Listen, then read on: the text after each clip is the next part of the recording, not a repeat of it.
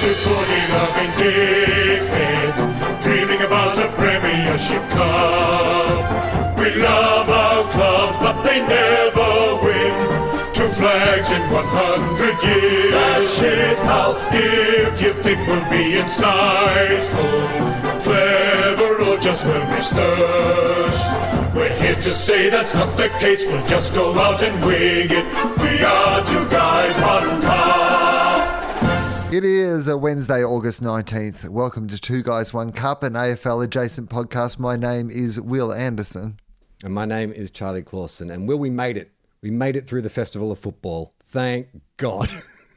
it's You know what we did? We were like people who kept telling people we were going to come to the Festival of Football. And we were very fashionably late to the Festival of Football. But I believe that for the first time in, well, two weeks and 900 games of football, both of us probably sat down on the weekend on Sunday and watched our teams play football. Yeah.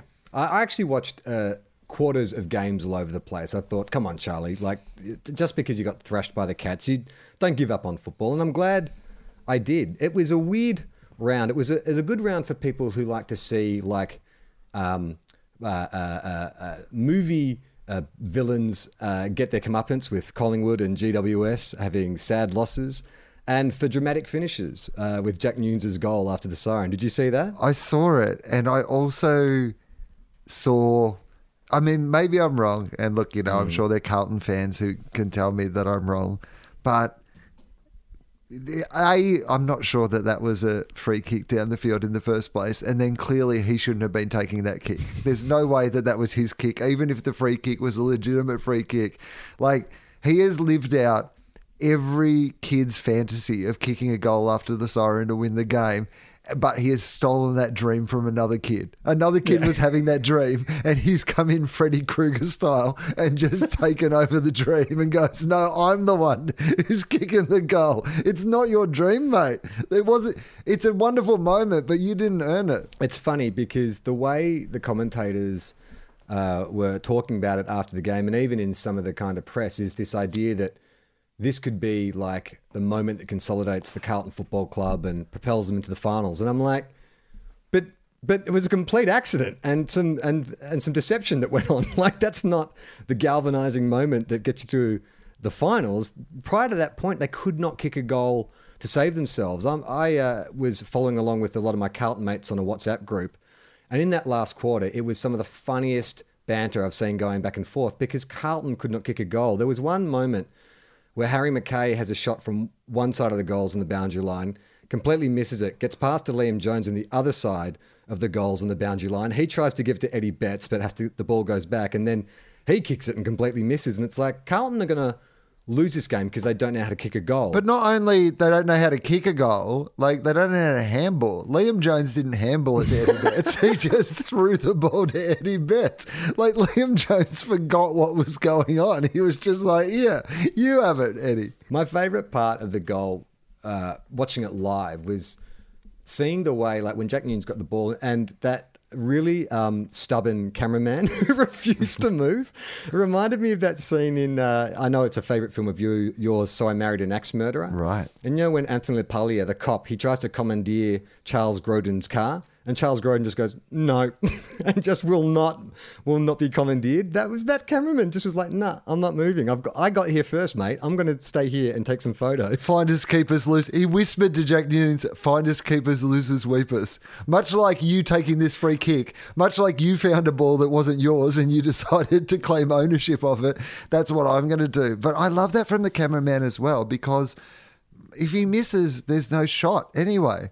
Like as a cameraman, what are you holding your position for? Because the only thing you're holding your position for is the shot of him going in to kick the fucking goal. So without him being able to come in and kick the goal, there is no shot for you to be getting a good shot of regardless. I think what it, the message it sends to Jack Newnes is you're not very intimidating. Because can you imagine the cameraman like reacting like that if it was Dusty or Barry Hall? Like Barry Hall, Jonathan Brown.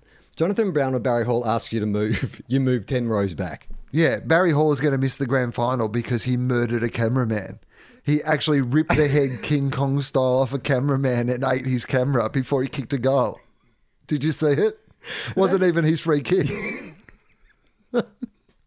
I love Newnes though because Newnes, like, I mean, there is something that you've got to admire about somebody who wants that moment, but it was such a like it, it. He just saw an opportunity and he fucking took it. That is like Neil Armstrong standing on the steps of like the f- fucking spacecraft going down onto the moon, going pausing to say it's one small step for man, and Buzz Aldrin just shoots by him and goes, "I'm first. Fucking in your face, Neil Armstrong. He's got a flag. He go and plants it in front of him. Well, the one thing I'd say about Jack Newnes, having watched him for years at the Saints, there's one point in his career where I thought he was going to be like our next captain because he was this. He sort of uh, uh, started playing really early in his career and was really consistent and didn't miss many games and was just had all the tools that you want. He could kick, you know, he wasn't super fast, but he was smart with the football. And then, I don't know, he just stagnated at St Kilda. But the one thing he could always do was kick. And so it's like it's like being the guy with the exact right skill for the exact right moment. like everything else might have gone to shit. And in that last quarter, he was making heaps of mistakes. Like I think he he got done for holding the ball, and then he almost gave away fifty, and he was really having like an absolute mare. But then in that one moment, he's like, uh, He also took he also took a kick that he shouldn't have taken. that wasn't his. He was really not paying much attention. in your junior football career, had you, did you ever have a moment where you were like had an opportunity to kick the winning goal? I remember by far and away the greatest moment in my junior football career. It is like there's not even one that comes close to it. We were playing a, a semi final, would have been probably under 15s, and we were playing a semi final uh, against like a team that was much higher rated than us. And I was rucking and I grabbed the ball in the middle and I kicked it from what would have been probably. I mean, I guess on a wet, yeah, cold morning, it felt like it was 70 or 80 meters, but it was probably fucking 60, 65 meters. But for a junior kid, like I, I just banged this ball on my boot and Tom Boyd in the 2016 grand final style, it just like was much like Tom Boyd, the one lone highlight from my entire fucking career, but it was such a good highlight. And it just sailed. This thing, you've never seen a ball come off a boot like this thing came off the boot. Complete fluke, torpedo, you know what I mean? Like you just try to kick a torpedo and just once in every hundred times, it just perfectly flies through the air. And it happened this day, and they wrote it up in the Hayfield News as this like brilliant captain's goal, this inspirational captain's goal to win the game. And I was just like, it was a Yeah. fluke. It was such a fluke. You fluke. pulled a homer. Yeah, man. It was so good. I though. was uh, in an AFL nine side a few years ago, and uh, firstly, like AFL nines is much more competitive than I thought it was going to be. Like I just was, we had a group of um, friends from work, and so you know, it's a it's a mixed. You got guys and girls on the team, and the rules are a bit different. Like it's not exactly AFL, but it's sort of it's a kick and mark game essentially, and uh, often because it's an after work thing, you know, we'd turn up with not enough numbers. And we would sort of say to the sides, like, well, hey, do you want to like give us two players and, you know, we'll play an even game? And the amount of teams that were like, fuck you. like, fuck you for not being more organized. We're going to be the best AFL Nines game this year, AFL Nines team this year. And there was one particular game I played in which was so, there was so much kind of niggle. Like, it was fucking crazy. Like a bunch of just like uh, nine to fivers by day just turned into competitive beasts, white line fever. And it was this real niggly game where I'd been playing in the midfield and this guy had been talking shit to me all night and uh, had, you know, uh, had tackled me and like got a hold on the ball decision against me and was like yapping at me, yapping at me. Scores are tied, seconds to go, and I take a mark in the forward pocket. And I'm lining up, and I haven't kicked a goal. I was always a defender as a junior. I have not had many shots for goal. I don't have a routine. I don't know where to aim the ball. You know, I've, I have nothing to bank it on. But I'm like, all right, I'm just going to give it a shot. Luckily for me, I'm a left footer. It was on the right side for a left footer. So very Jack Newnes style, actually, from a very similar position. I didn't. I didn't have to yell at a cameraman because there was no cameraman there. So I just yelled at an old lady who was walking her dog, just to just told her to get out of my fucking way so I could get the angle right. Get out of my fucking way. I'm about to be a hero. Hey, old lady. She's like, I'm not even anywhere near you. Out get out. I said, get out of my fucking way, old lady. So I took this shot, and it was like a beautiful dead straight. I hit it very sweetly, but you would say it was sailing towards the far post. And because it's AFL nines, they're not full length posts. They're you know probably six foot posts or something. And so it held straight. I think it was one that would definitely go to arc. Like it, it, it from my spot, it looked like it could have gone through, but I it could have passed over the top of the post. But the key to it, Will, is I celebrated like I'd kicked it. I celebrated, I ran to the middle, and the other team were disputing it. But because I'm an actor and the guys I were playing with were all, all actors, we managed to convince the umpire through our celebrations and our utter conviction that I had kicked a goal that we won the game. You were essentially like using your powers, your unfair advantage of the power of acting. Yeah, exactly. As an advantage in the game. You're like, guys, we can't compete with these guys on a skill level. We can't compete with them on a physical level. But you know what we have that they don't have? The power of acting. Well, the- and we need to employ this power of acting during this game. The AFL tried to ban staging in the AFL nines, and we said no. Yeah. For without the stage, we cannot win. Don't talk about the wings, you talk about stage left and stage right. You guys line up on stage right. Who do I speak to about my Everyone wardrobe? hit their marks. So, are you feeling a bit better about football now that uh, the astronaut's back? N- now that we uh, am I feeling a bit better about football after our exhibition game against the fucking Washington Generals? I mean, yes, absolutely. I'm feeling good about it because it's so good to just play in a game where your players get to do whatever the fuck they want to do, and the opposition just are there to make it interesting. Like, it, like who knows? Adelaide are not a very good team. The Bulldogs were awesome. It was such a fun game to watch. Like Bontempelli was like amazing. Naughton was fantastic. Like all, all three Baileys. I've realised that the Western Bulldogs are much like my mother at a party back in the eighties. three Baileys. That's they're perfect with three Baileys. you know, lights up with three Baileys. So- Two's not quite enough. Four is too many. I didn't see the game, um, but I understand. So, Josh Bruce, was he rested or dropped for Aaron Naughton? Yep.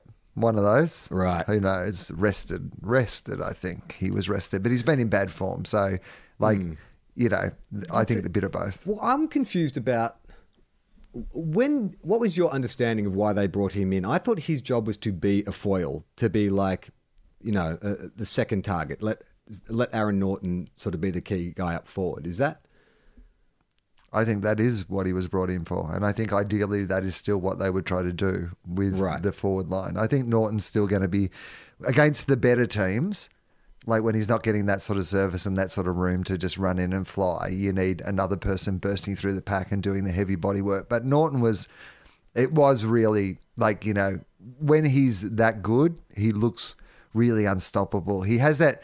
Eh, The King boys are a little bit like it though as well. They just seem to know where to float in from, or you know where to perfectly time themselves to take a mark. And Naughton's like that as well. But he's got a bit of aggro too. He's got that like really old fashioned like Country you know boy. mullet with the shaved sides, and he, like there was a bit of you know, Talia, who the Bulldogs fucking hate, and like, you know, was giving him a bit of niggle and he was giving him a bit back. It was really so fun to watch. Like, it was ridiculously fun to watch. I think you need those kind of kills to get your confidence back up. Like it's it's just it plays you into form.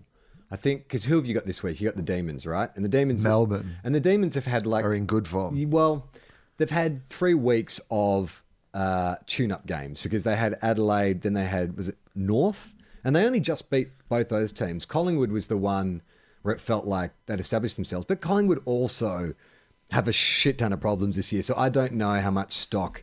I'm not saying that they're downhill skiers, Will, but I'm just saying it'll be an interesting game this weekend because you guys both have something to prove now. But, but who fucking knows? Because like five weeks ago, I told you Collingwood were going to win the premiership. Mm. Like, I mean, this season is so topsy turvy, and because it is a shortened season, and there's only what five games to go, or something like that, or six games to go. There's just not that many games to make a difference now. So every game suddenly has all of this importance on it. Because if you drop a couple, like the Bulldogs really can't afford to lose many on the entire run home if they want to make the finals, and so every game just has like super importance now. So do you rule Port out now because they've just lost to too many of the No. top teams? No. Nah. No, I don't rule anyone out at this stage. But Port, they'll, they'll probably still finish on top of the ladder. They've got a really easy run home. They'll probably still finish on top of the ladder. You finish on top of the ladder, you've got to be a chance. I just feel like it's a West Coast Geelong grand final at the moment. Even Richmond, like Yeah, at the at the Gabba. Yeah. West Coast play Geelong at the Gabba. I think if West Coast have to go back to Queensland, you'll see a very different attitude. I think they were just kind of they they were just trying to catch up. I think they'll they like they're like the inverse of Geelong. Geelong have got that amazing defense, and then they sort of just isolate Tom Hawkins one out. But then it's uh, like West Coast have this amazing attack where it's like Liam Ryan is ridiculous. Like he's so much fun to watch. Just like how does a he's not that big, but he just he has such great hang time. He just has that real sense of, and this is what the West Coast appeal is to me. There's a little bit of country football about them. Yes. Like, you know, Josh Kennedy looks a bit like an old fashioned country footballer full forward. You know, Liam Ryan is one of those sort of enigmatic country players Yeah. who, like, you know, just like goes for hangers all Yeah. the time and kicks spectacular goals. he's the guy that you that you you want in your side, but only if you have the Josh Kennedy because Josh Kennedy is like your workhorse. He's like your he's like your, your Clydesdale. He's going to get the job done, and then little Liam Ryan just fucking bounces. It's like he's made of rubber. Like I've just, I watched, I got so excited watching his highlights from that game. I then went back and just went to YouTube and typed in Liam Ryan. It's like he does this quite regularly. I haven't been paying attention. Mate, his name is fucking Flying Liam Ryan. How did you not know that he was a man who was like it's oh, there? I miss I in his- misheard. you- I thought it was frying lamb Ryan because he loves fried eggs. Oh, right. That's what he eats. A big plate of fried eggs before a game. frying lamb Ryan. No, I, I actually, I, sorry, that's not true. I thought he was depressed. I thought it was sighing Liam Ryan. oh, I'm going to play ah. football today. Ah. Sighing Liam Ryan. gotta, gotta go to Queensland. Oh no. It's Cyan Liam Ryan. So if um, Bulldogs don't make it, what's your what's your dream grand final? In an ordinary season, you'd always be like you know like Collingwood and, and uh, Richmond, so you had that big crowd. But in a compromised season, in almost a neutral ground, it comes down to more about what teams you want to see play. So who excites you the most? What what clash do you want to see? Um, okay, the teams that excite me the most, and then I'll decide what the clash is out of those teams, I reckon. So I'm not sure I say I'm excited about Richmond, but Richmond would probably just deserve to be in the conversation. Um, Well, more excited. Richmond, you can attach more of a, a narrative to it. It's kind of got like, you know, they're going for their third premiership. They're the kind of battle hardened guys. Maybe they're not, not not the most exciting, but there's there's a lot of history if they can make this happen. Yeah, you can find a compelling reason to enjoy it, but I got to be honest with you, it wouldn't be my ideal match. I don't need to see Richmond in the grand final again. Um, I like Port Adelaide. I like West Coast. I like Geelong. And I like, I still like Brisbane, even though Brisbane are obviously going through a bit of a rough Can't patch kick. at the moment, but I still like Brisbane. And I like the Saints. Hmm. I mean, maybe a Geelong St Kilda or a West Coast St Kilda or, or a West Coast Geelong grand final. I'd be happy not with any of those. I thought you would want. I thought Port would have been one of your locks. Well, no, no, I think, I mean, I'd be happy with it. I'd be happy with Port in the grand final, but I think that I'd prefer to see Geelong or West Coast or the Saints. You think I'm thinking matchups like Geelong versus West Coast seems to have the most intriguing Yeah. matchups because who goes to Tom Hawkins at West Coast? Uh, Brad, Shannon Brad? Sheppard. I don't know that anyone can stop Tom Hawkins at the moment. I can't think of Alex. You'd say Alex Rance ordinarily, but I can't think of one fullback in any of the top six teams. You're like, oh yeah, that's a natural matchup. Not without some help. But it's also like, you know, all those teams have like, so Port Adelaide obviously have a big full forward, West Coast have a big full forward. Mm. Um, there's, But Tom Hawkins is in rare kind of form right now. Like, yeah, JJK is a dependable forward, but uh, he's terrorizing teams at the moment. Like I saw what he did to St Kilda, and you know he was he's pretty impressive.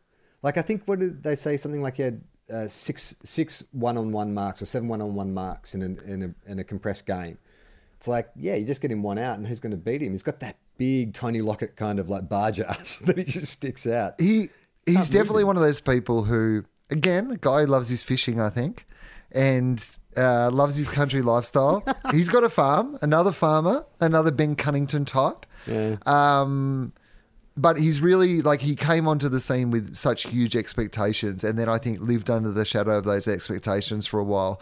He'd become a very good footballer, but I still think people were giving him a hard time because he'd come in with such great expectations, and now we're actually seeing mm. that player that they always thought he was going to be. I mean, he's by the end of his career, his career like he'll have. You know, two or three All Australians. You'll have like a whole bunch of leading goal kickers. You'll have like you know, premiership, whatever. Like Two he's flags.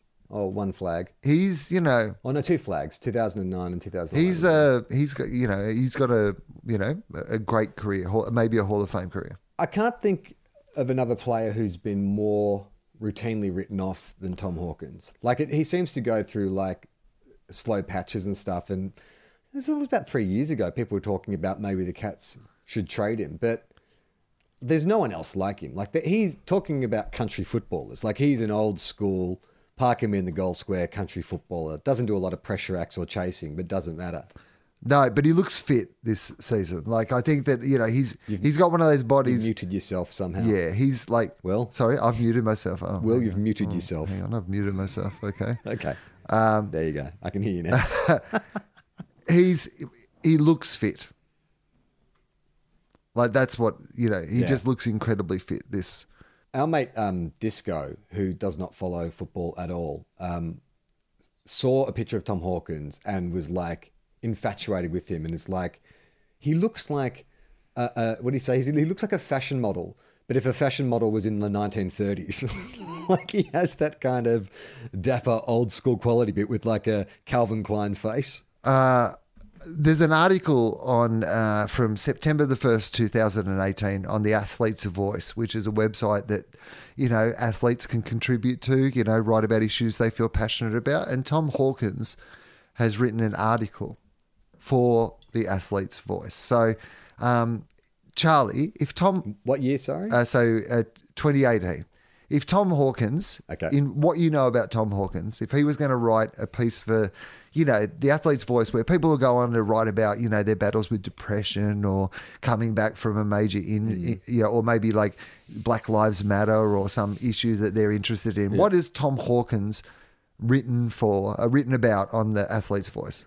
is it is it uh, is it sport related? No, no, no. I'm talking. It's a social issue. It's it's about some group Okay, of people in our issue. society that he wants to speak up for. Right. Um, Indigenous affairs. I mean, that's a good guess, but um, think a little closer to home. Um, Darren Lyons Charity Fund. The headline is "Fighting for the Farm" by Tom Ah, Hawkins. That right in front of me. I'll, I'll read you a little of what Tom had to say. Country people are never ones to complain. You often hear about farmers always wanting more rain, but that doesn't mean they're complaining. It's just the way it is on the land. Well, just because they complain all the time doesn't mean they're not complaining. That's. I grew up on a farm just out of Finley in the New South Wales Riviera, Riverina, about 20 kilometres north of the Murray River. They've had less than a third of their usual rainfall so far this year. My dad, Jack, who played 182 games for Geelong, still runs the farm. I haven't been up to Finley for a bit because my football season commitments with the Cats, but I know through conversations with him and with family members and cousins that are still up there farming, it's starting to become quite tough. Um, uh, the thing about drought is you never really know when it's going to end. The period through the 2000s when I was younger and living at home, we had eight years when we were technically in drought. It was pretty tough going year after year. Being younger, I can't remember the finer details, but enough to know dams were empty and crops were struggling year after year. Throughout this period, my parents showed an amazing amount of strength and optimism considering what was happening on the farm. That's why, as the drought of 2018 started to hit hard, I knew I had to do something, no matter how small. And so basically, what Can he I did. ask? Yeah, go on. Was that thing with did he just kick a football into the sky so hard that it caused the clouds to rain? Yeah, that, that's that's exactly what he did. He he pledged to go from town to town, and in every country town, kick a football as high into the sky as he could to try to burst the clouds. So could rain. And that's why today, on the Athlete's Voice, I announced my plan to get a whole bunch of Sharons and an old ute and drive from town to country town and kick footies into clouds.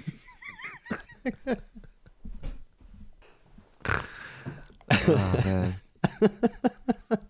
Um, one of our farmer friends, uh, a country man, a hero of this podcast, Ben Cunnington, out for the entire season. Charlie, no more Cunnington in the AFL this season. That's uh, that's hard. That's hard for everyone who listens to this show who loves their cunt fiction. Although maybe it gives Ben some time to catch up on some podcasts. He's not going to be playing football. I imagine he'll be in rehab for a while. Maybe uh, maybe he starts listening to some. I mean, do you think he even knows what a podcast is?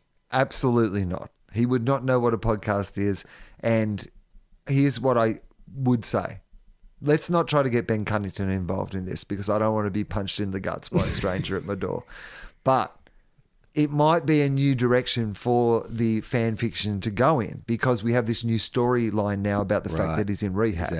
So it suddenly opens up all these other areas of fiction like hospital dramas and the you know the pain yeah, the recovery you know period and what what Ben Cunnington might be getting up to when he's not playing football. I think this is actually while it might be a terrible opportunity for Ben Cunnington's football career, for his fan fiction career, this might be a golden period. Let me just throw this suggestion out and feel free, audience, to run with it or not. But Ben Cunnington in rehab as a rear window style paranoid thriller. Ben Cunnington laid up in his home, in his, in his cabin in the woods. He sees something out his window that he's not sure if it happened or not and has to go investigate. And uh, I'll let you take it from there. Maybe he sees a handsome Western Australian flying his chopper, appearing to be dumping bodies in the woods out the back of. I'm writing this already. Forget it. This is my cunt. How about I, I'm- I want to take on um, uh, what's the, the the Doctor Clown movie with Robin Williams? um, Patch, Mr. Pat, Patch Adams. Patch Adams. So I want a Patch Adams style thing where Ben Cunnington's in rehab and Nat Fyfe dresses like a clown to try to keep Cheer his up. spirits up. Um, can I ask, uh, with GWS Yes. and their uh, shocking loss to Sydney and the disarray they seem to be in this year, uh, we sort of floated the idea last year when they're on their way to the grand final that it's kind of like all or nothing for GWS. Because if the wheels fall off, where do they go? Do they have they established enough of a? If they'd won a premiership, and then the wheels fell off, you think that maybe they'd have some like still have some finger holds. But if if this downward spiral continues and they don't make the finals, and they have another bad year next year, how quickly do you think the drop off will be? Have they done enough to win the hearts and minds? No, but I think they've got enough talent that they shouldn't be out of the finals for long. I just feel like, you know, maybe it is a bit about changing over some of the players and bringing in some different players, and but they've got people to bargain with. Like, despite the fact that they're not playing as a great team at the moment, there'd still be so many members of that team that would be attractive to other teams. Going, well, if we could get that person out of GWS, you know, they would be good for us. So I think that. I still think they've got a lot of money. You know, they, they might be losing at the moment, but they've got a lot, a lot of money in their pot. Well, they've got money in the pot and they've got great assets. They can shift some assets. They can sell some shares and get in some draft picks or some, you know, uh, uh, recruit specifically for, for holes in their list.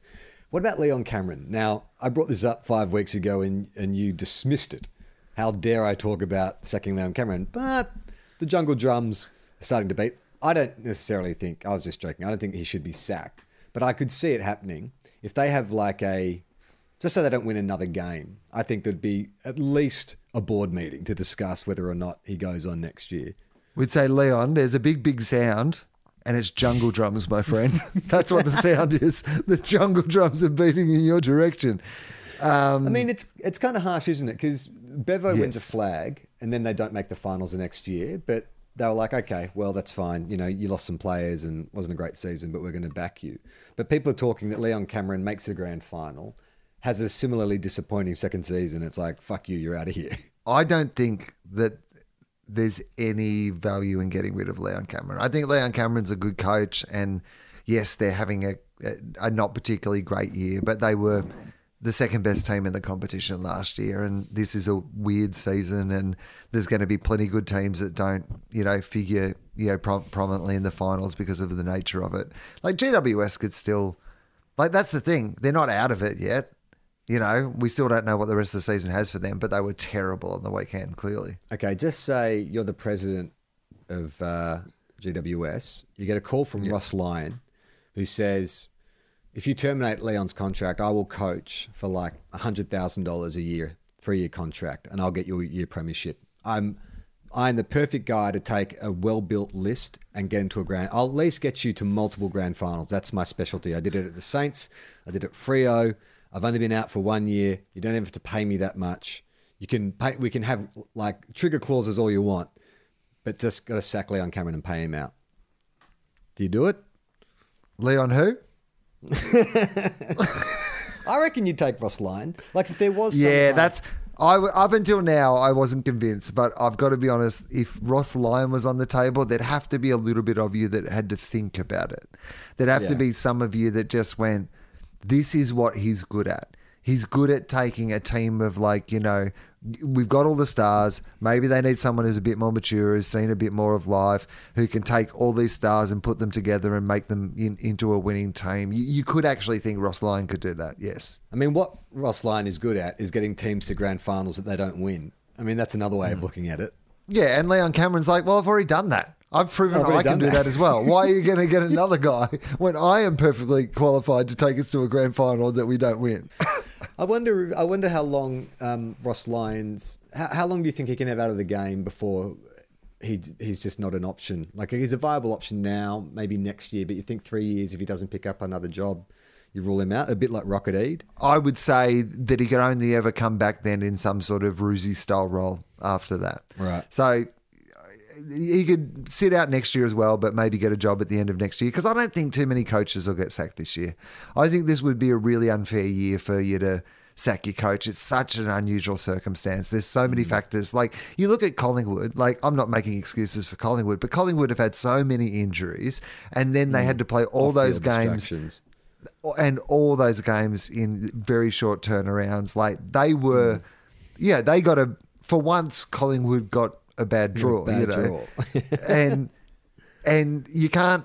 It's hard to blame the coaches too much for what's going on. I just don't think you could sack someone at the end of this season. I think that every coach has to keep their job at the end of this season, apart from Woosha, who's already going. There was an interesting discussion on um, one of the Fox Footy podcasts about uh, succession plans with coaching. They were talking about Essendon with uh, Rutten and Woosher, and one of the guys, was, I think, as Tom Morris was saying, it's just a confusing situation. Like either Ben Rutten's ready to coach or he's not. Like you know, he should be the one fronting the media. Just give him the reins. And then they were sort of saying that succession plans don't really work, and they cited like Mick Malthouse and Nathan Buckley. But then it has worked with John Longmire and Paul Roos, and it could be argued that it sort of worked with Paul Roos and Simon Goodwin at least in the first year, and you know maybe the the Demons will be playing finals again. I don't. I'm not necessarily of the belief that it's a bad idea to have a mentor to get a Ross Lyon in to help you know Matthew Nicks steer the ship. I agree with that. I absolutely agree with that. I mean, I think, like you know, there might be a chance that um, you, you know, Chris Fagan, Dennis Pagan, doesn't even know he's the coach. He might think he's the mentor. it's like, well, the coach is never fucking here. Like I'm here. I'm not. I'm just the mentor. Did you see uh, Chris Fagan, Dennis Pagan's uh, halftime rant? Old school talking. I mean, it's a real country footballer discussion. No, old school football club uh, halftime rant is great. I've never seen that side to Chris Fagan. I've seen him baffled and excited, and confused, but I've never seen him angry. And you know what? It's adorable. It's like when you see your dad hit his thumb in the shed, like with a hammer, and you're like, oh my God, I've never seen this side of you before. Like it was compelling. Like I'm sure if you were some of those young men, you would have just gone home going, we made dad so mad at Christmas lunch. like, he just started yelling. Yeah, it had that. He's he seemed genuinely, genuinely upset, and it's like he seems such an affable guy. Like I wonder, like you know how at training when you're a kid- when you used to play junior football, there'd always be one kid who wasn't listening when the instructions for the for the drill were getting read out, and the coach would like kick a footy at him or something like that. To hey, you know, listen. Like I started thinking, is that Charlie Cameron? Like I could see Charlie Cameron at training, just like j- jabbering away, doing his like Harley Davidson move to his friends, and Chris Fagan having to drill a football into his back. Hey, listen, Charlie. Yeah, it was. There's something really compelling about seeing an older person get really mad too. Like, I know we play into the idea that he's old, but there is something about once you get over about the age of 50, if you just get uncontrollably mad in public, you're like, you're too old to be this mad. Like, why are you this mad?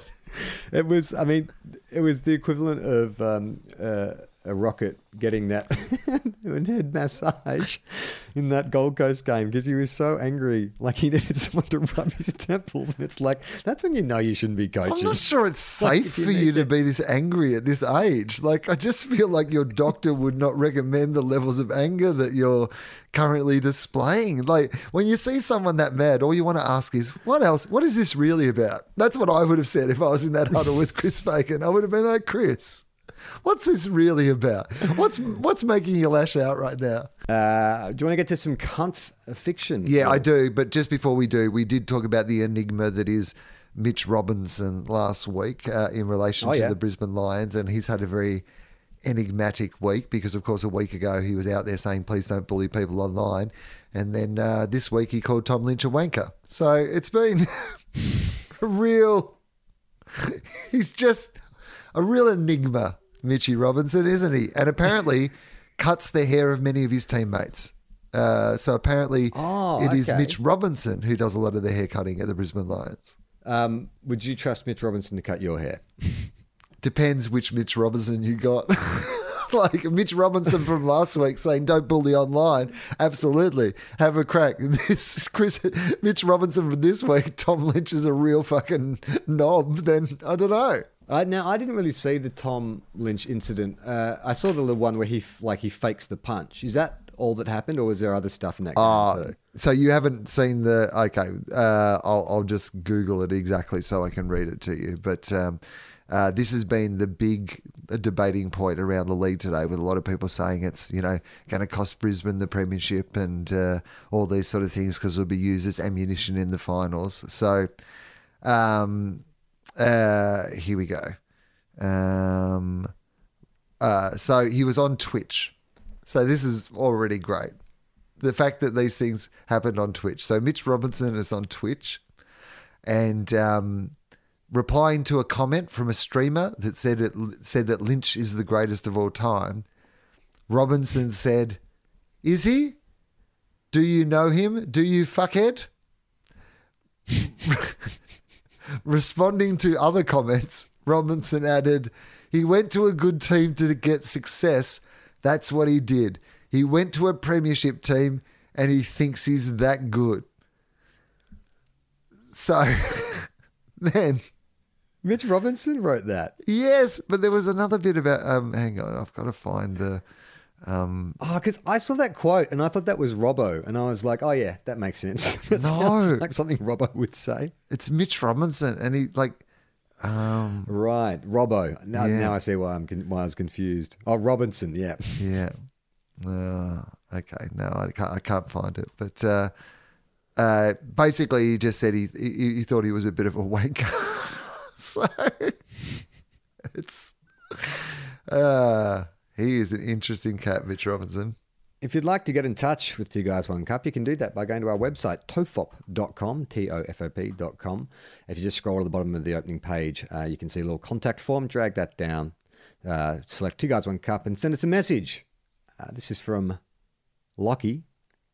Uh, subject line is Freaky, Freaky Fyfe Day, a Two Guys One Cup Cunfe story. Well, it was a warm summer day in early 2020, back when fishing was allowed. Ben and Nat were on their annual fishing trip, just the two of them, fishing and chatting away. Nat enjoyed the time away from it all the parties, the helicopters, all the heavy metals that had been weighing him down. Suddenly, Ben's rod bends. Ben's rod bends with a large tug. He battles away and reels in a huge, shiny, colourful fish.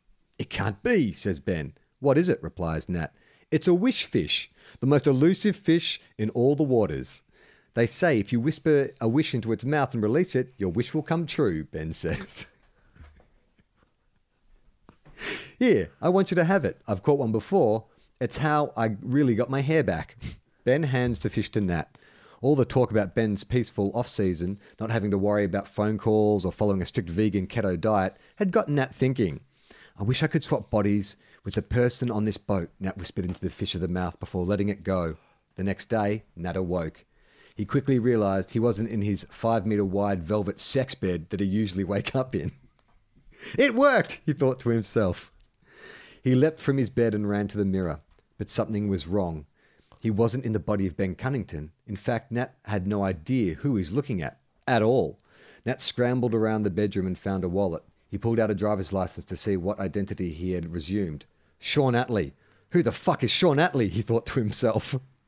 But then he remembered and recognized the man in the photo. It was the other guy on the fishing chip, the one Nat paid no attention to and had completely forgotten about until now. On the other side of the country, Sean awoke. The bedsheets were softer than usual, the air warmer. There was a naked lady lying next to him, one blonder and more gorgeous than he'd ever seen before. What the fuck is going on? He thought to himself. He crawled three meters to get out of the bed and stood up to realize he was taller than he remembered, and his penis was much larger too. he looked in the mirror. Oh my God. Sean called his mobile and was shocked to hear his own voice answer. Nat, in the body of Sean, confessed to him that he'd wished what he'd wished for on the boat. They both decided that the only way out of the situation was to live out the next week in each other's bodies. I was planning to write out all the hijinks they get into over the course of the week, but I'm sure you don't have time to go on to read it on the pod. The basic gist of it this is what a disappointing conclusion. it's like Raiders of the Lost Ark. His Indy gets the Ark, it's like, yeah, and then some stuff happens and goes fly out the end. The basic gist is that Sean realizes that the high life of parties and women, as well as the constant professionalism and pressure Nat lives with, just isn't worth it. While Nat learns a valuable lesson about what it's like to have no one know who he is and vows to remember all of his teammates' names. Thanks, big fan, Lockie. I mean, I liked it, Lockie. It fell away a little at the end, felt a little rushed at the end. Felt like the final season of Game of Thrones at the end. Yada, yada, yada. And then someone sits on the throne. The dragon burns it. The end. Uh, this is from Bob. Hey, Will and Charlie, due to the current COVID pandemic, my wife is working from home. Not a day has gone by where she hasn't mentioned that her living situation would be significantly improved if we had a dog. It got me thinking wouldn't everything in life be better if there were more dogs? Should the AFL move ahead and rename all teams with dog nicknames? Obviously, we've got the Western Bulldog. We've only got the Western Bulldogs with an appropriate name. And consider this: should football teams go with the most obvious dog breed linked to their name? So Hawthorn is a husky, Gold Coast are Golden Retrievers or Golden Boys, for example, or match the dog's character to the club's supporters. I'm keen to hear what you guys think. don't hold your breath, mate. I don't have a lot of thoughts on this. Uh, please keep into keep please keep doing all your podcasts. It's keeping me sane in these crazy times. All right, Will, I'll let you take over from there. Dogs and teams. Um, okay, so Collingwood be uh, like a Rottweiler. Yep. Um, uh, Gold Coast would be like a, a a miniature a handbag miniature poodle or some sort of like you know you know do you know what I mean like some sort of a handbag dog. You don't want to go Um, with the Golden Retrievers for Gold Coast, like you suggested. No, I don't want to. Okay. No, making Alright. my own decisions. That's what he asked for. Uh, uh, Sydney Swans would be uh, Sydney. I'm going to say uh, French Bulldogs. So we'd have the Western Bulldogs, and then we'd have the French Bulldogs Yep. out of Sydney. Um, uh, I reckon Port Adelaide would be like a Mongrel. Port Adelaide's a mongrel. Some Yeah, mongrel. definitely. yeah, definitely the Port Adelaide mongrels. I think that works. the, the Port Adelaide three-legged mongrels. Melbourne would be like, uh, have you said poodle? You already said poodle? Melbourne are like poodles. Yeah, but Melbourne, no, Melbourne would be a corgi. Uh, North Yeah, like the Queen. So Mel- Melbourne are the corgis. North Melbourne are like a junkyard dog. real scrappers, a lot of Shinboner spirit. Yeah. Exactly. Yeah, absolutely. Yes. Like Dean Laidley if he was a dog, basically. That's what North Melbourne would be. Um, who would Saint the Saints be? Um, a beaten dog, a rescue dog, a dog that like flinches, has been to in the last twenty years has been to four loving homes and been traumatized in each one. it's just starting to get its The, confidence back. St- the, St- the St Kilda Rescues. um, Geelong's your sort of your cattle dog, your you know your working dog, your regional dog. Yeah. I would say Geelong. Um, What are your bombers? uh, Your bombers. who- Fremantle. Oh, Fremantle. Um, Oh, Essendon. Yeah, what's your Essendon dog going to be? What would an Essendon dog be? One that's um, been experimented on, jabbed, uh, jabbed full of needles. like it's a uh, Oh, okay, so there'd be some weird, weird crossbreed. Yeah, right. Some sort of like you know, Genetic mutation. Some sort of mutant dog. yeah, exactly. uh, Adelaide. Um, what's Adelaide now? Like uh, a dog that's been in, in a cult. Was like the the cults have dogs? Or there's like a cult specific dogs. Um, yeah, not sure what Adelaide would be if they were a dog, but I think we've done pretty well. I don't think we have to do every team. I think we've done more than more than well enough on that. Uh, it's time for Pocket Profile Pocket, everyone's favourite segment. Great. This was sent in by a listener. Uh, it's a profile of a Sydney Swans player who I'm sure you're going to know. Well, do you know what I enjoyed about this week when that Sydney Swans player had his girlfriend sneak into the quarantine and nearly brought down the entire competition? I was just like, oh, there's another Sydney Swans player I've never heard of. Um, so this uh, Sydney Swans player, he uh, shares a surname with a beloved Geelong footballer who was part of that awesome run from 2007 to 2011. Sometimes Uh, as the okay, Mayor so. Cameron Ling. Um, so uh, I, Ling, is there a Ling who plays for Sydney? Yep. I knew this would throw you. That's why he gave us such a gimme with a surname. All you have to guess is his Christian name. Um, Gavin. it is a short, Gavin Ling. It's a sh- no, Matt. Matt Ling. Matt Ling. Okay. Um, uh, Matt Ling is a gun. You might say he's a Matling gun. Boo. Oh, boo. boo. Which senior player first took you under their wing? He's retired now, this Swan. Um, I think he was a captain at one stage. Um, which could be one of a hundred Swans players because of the rotational policy. no, don't know who. Jarrad McVeigh, Okay.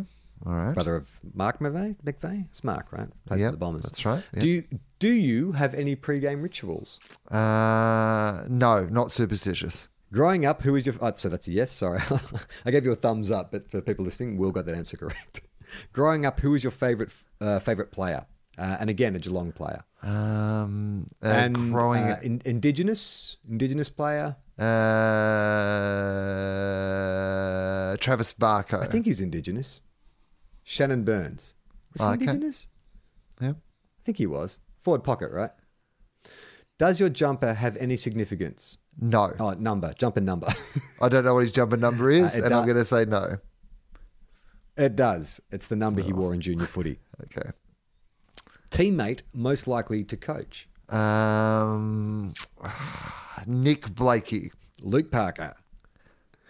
Teammate most likely to be club president or CEO. Um, Never heard of this guy, Nick but he Blakey. sounds Irish. Colin O'Riordan. Do you know who Colin O'Riordan is?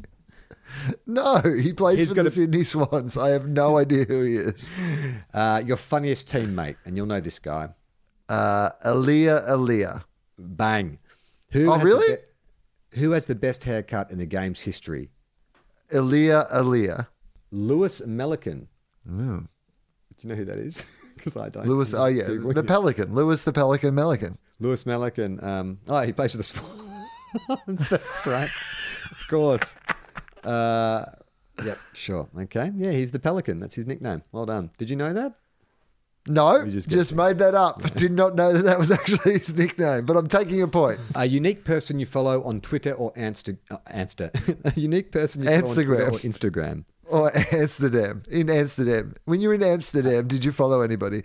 Um, It's a, it's- what It's a, area? Twitter, it's a Twitter account, and it's not necessarily a personality. It's more of a like a comedy Twitter Ah. account.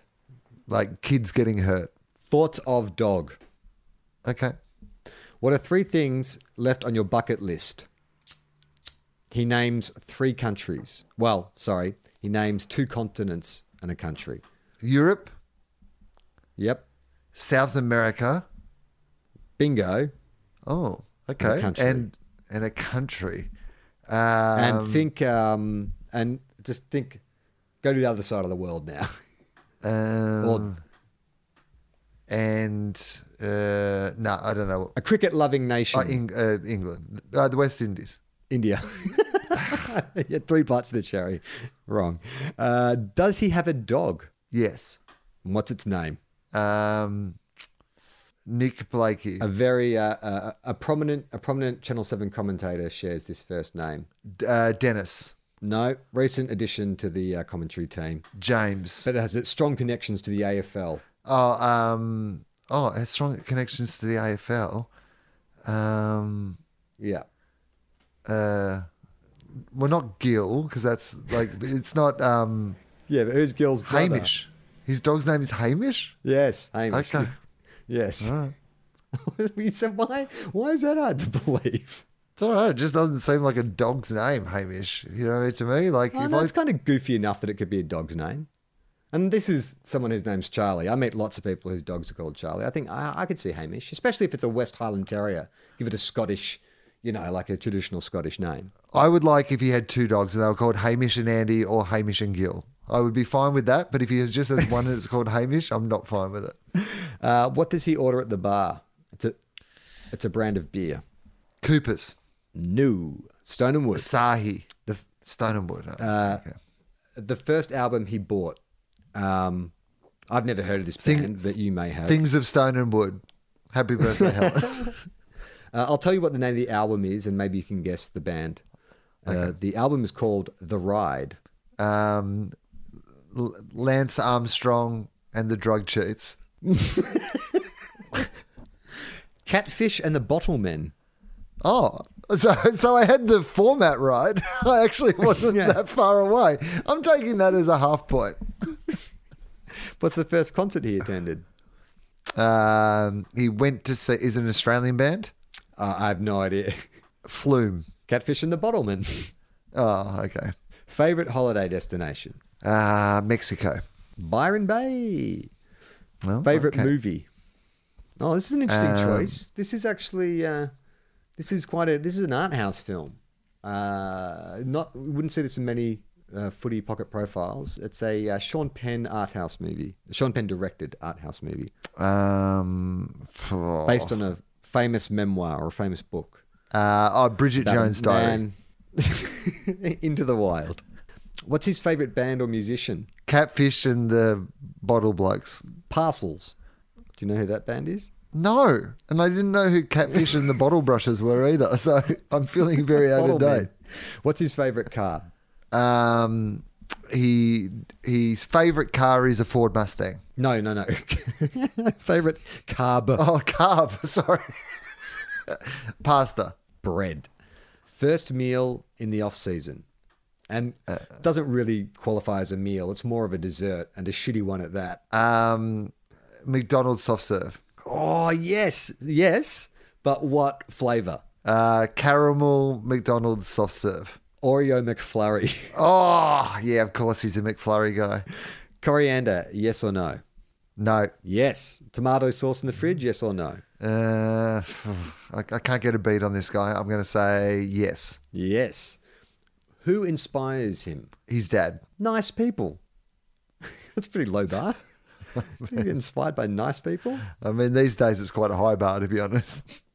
Used to have Mitch Robinson on his list, but had to cross him off this week. What non-football accomplishment are you most proud of? Um, Oh, he hasn't an- well, you know what? He- He hasn't answered that question. N N slash A, not applicable. And then the next question, what's your most embarrassing childhood memory? He also has not answered. I think that might be related.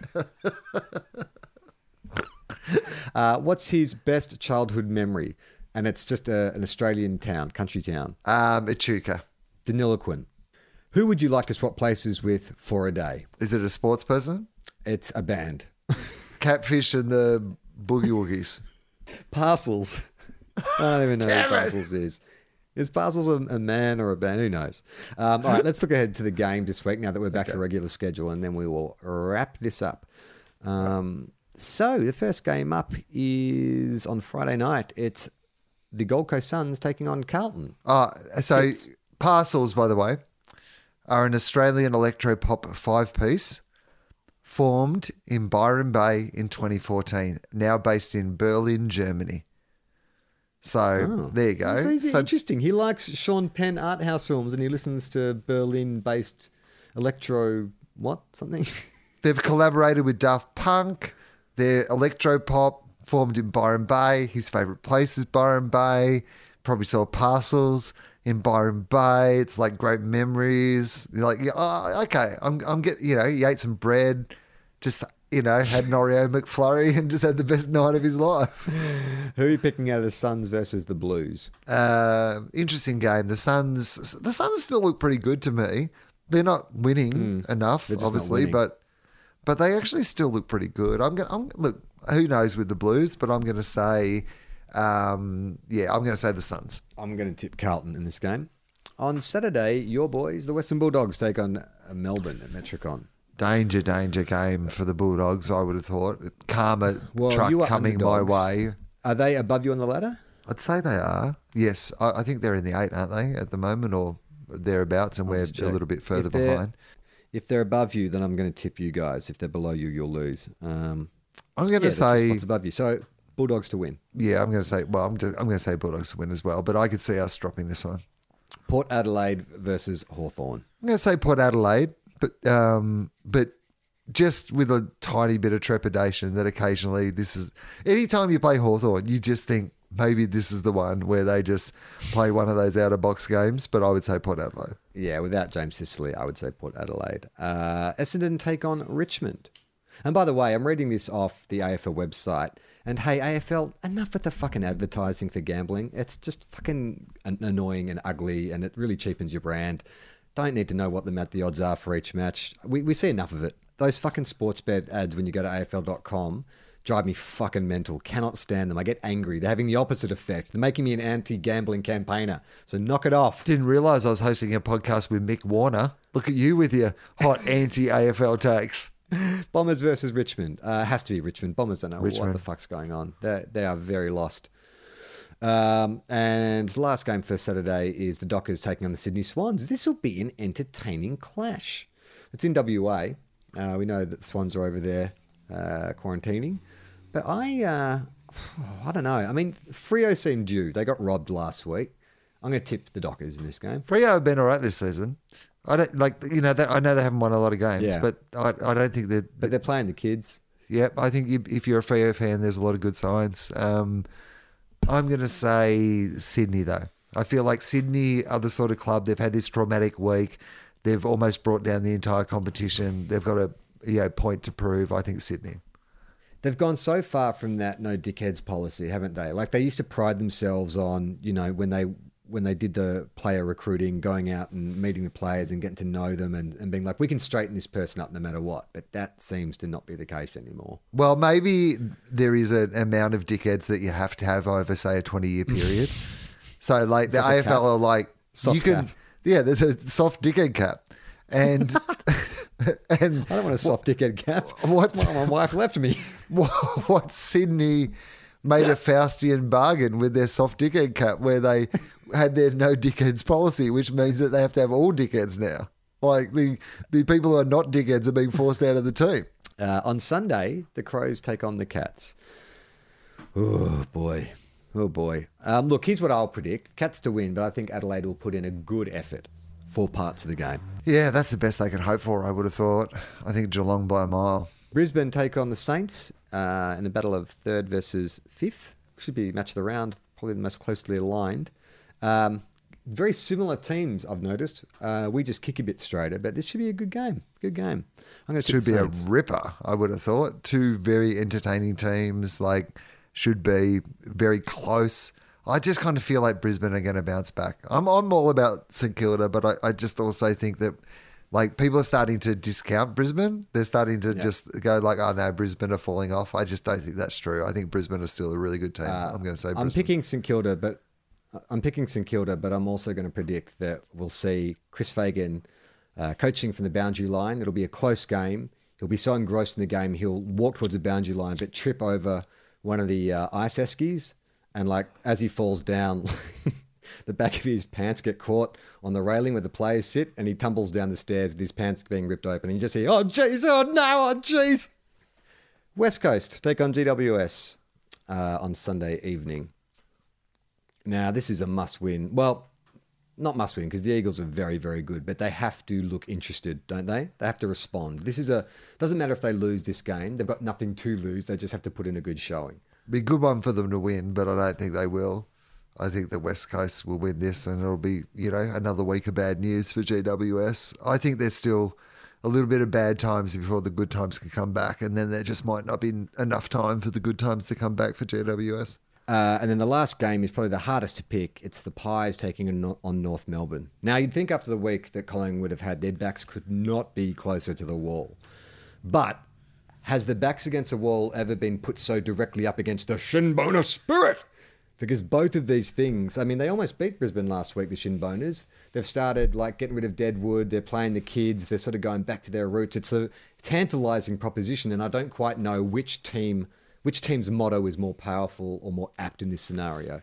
I mean, Collingwood's backs are pretty close to the wall. And I just think when it the shinboner spirit is always there, but it's more of a it's more of a constant. Whereas like I think one of those like backs against the wall is one of those immutable forces of the universe. It's just hard to resist Collingwood with their backs firmly against the wall. Every action has a reaction.